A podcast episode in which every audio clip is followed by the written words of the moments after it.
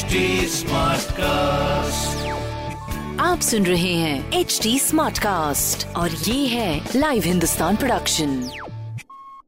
नमस्कार, ये रही आज की सबसे बड़ी खबरें। अग्निपथ के विरोध में 18 जून को बिहार बंद का ऐलान, मोदी सरकार को 72 घंटे का अल्टीमेटम।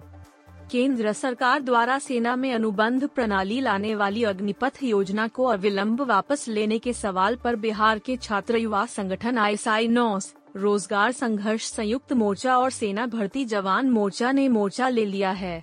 इन संगठनों ने मोदी सरकार को 72 घंटे का अल्टीमेटम देते हुए कहा है कि यदि सरकार राष्ट्रीय सुरक्षा से खिलवाड़ और युवाओं का मजाक उड़ाने वाली इस योजना को वापस नहीं लेती तो 18 को बिहार बंद और फिर भारत बंद की ओर बढ़ेंगे। वहीं आरजेडी ने भी 18 जून को बिहार बंद का ऐलान किया है। हिंसक आंदोलन के बीच सेना प्रमुख ने बताया, 2 दिन के अंदर आएगा अग्निपथ योजना में भर्ती का नोटिफिकेशन। अग्निपथ योजना को लेकर देश भर में चल रहे हिंसक आंदोलन के बीच army chief general Manoj Pande ने बताया है कि कब तक पहले अग्निवीर की भर्ती की जाएगी। उन्होंने कहा कि अगले 2 दिनों में इसके लिए नोटिफिकेशन जारी कर दिया जाएगा। भारतीय सेना की वेबसाइट http://joindianarmynicin पर यह नोटिफिकेशन जारी होगा। उन्होंने कहा कि इस साल दिसंबर तक सेना को पहला अग्निवीर मिल जाएगा और अगले साल के मध्य तक तीनों सेनाओं में इनकी ऑपरेशन और नॉन ऑपरेशनल तैनाती कर दी जाएगी। आतंकी मक्की पर चीनी दरियादिली से भड़का भारत, कहा दोहरे हैं ड्रैगन के मानक। चीन ने पाकिस्तान स्थित आतंकवादी अब्दुल रहमान मक्की को संयुक्त राष्ट्र सुरक्षा परिषद में आतंकी नामित करने के प्रस्ताव को रोक दिया है। भारत को चीन के इस कदम से झटका लगा है। मक्की जम्मू और कश्मीर में धन जुटाने, युवाओं को हिंसा के लिए भर्ती करने और उन्हें कट्टरपंथी बनाने और हमलों की योजना बनाने में शामिल रहा है। मुंबई आतंकी हमला 2008, लाल किला हमला 2000, रामपुर CRPF कैंप हमला 2008 की जिम्मेदारी लश्कर ए तैयबा ने ली थी।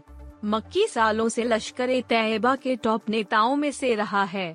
अमेरिका ने भी मक्की को आतंकी घोषित कर रखा है और उस पर $2 मिलियन का इनाम रखा हुआ है।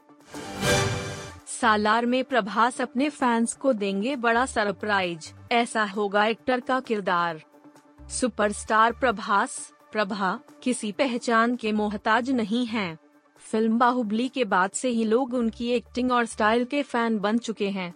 प्रभास की अगली फिल्म सालार का फैंस को बेसब्री से इंतजार है और अब इससे जुड़ा बड़ा अपडेट सामने आया है। KGF 2 के डायरेक्टर प्रशांत नील इसका डायरेक्शन कर रहे हैं और इन दिनों फिल्म की शूटिंग चल रही है। तो अब प्रभास के रोल से जुड़ी खबर ये है कि एक्टर इसमें डबल रोल में दिखाई देंगे। जी हाँ, प्रभास के एक नहीं बल्कि फिल्म में 2 अलग रोल होंगे। सैमुअल बद्री और टीम सऊदी को पीछे छोड़ भुवनेश्वर कुमार बनाएंगे वर्ल्ड रिकॉर्ड। जसप्रीत बुमराह और मोहम्मद शमी की गैर मौजूदगी में दक्षिण अफ्रीका के खिलाफ जारी T20 सीरीज में तेज गेंदबाज भुवनेश्वर कुमार ने भारतीय तेज गेंदबाजी आक्रमण का काफी शानदार नेतृत्व किया है। दोनों गेंदबाजों को इंग्लैंड के खिलाफ होने वाले टेस्ट मैच के लिए आराम दिया गया था। पिछले साल दक्षिण अफ्रीका दौरे पर भुवनेश्वर कुमार फॉर्म में नहीं दिखे थे, लेकिन उसके बाद उन्होंने वेस्टइंडीज और श्रीलंका के खिलाफ घरेलू सीरीज में दमदार वापसी की और अब दक्षिण अफ्रीका के खिलाफ भी अपनी फॉर्म को बरकरार रखा है। आप सुन रहे थे हिंदुस्तान का डेली न्यूज रैप, जो HD स्मार्टकास्ट की एक बीटा संस्करण का हिस्सा है।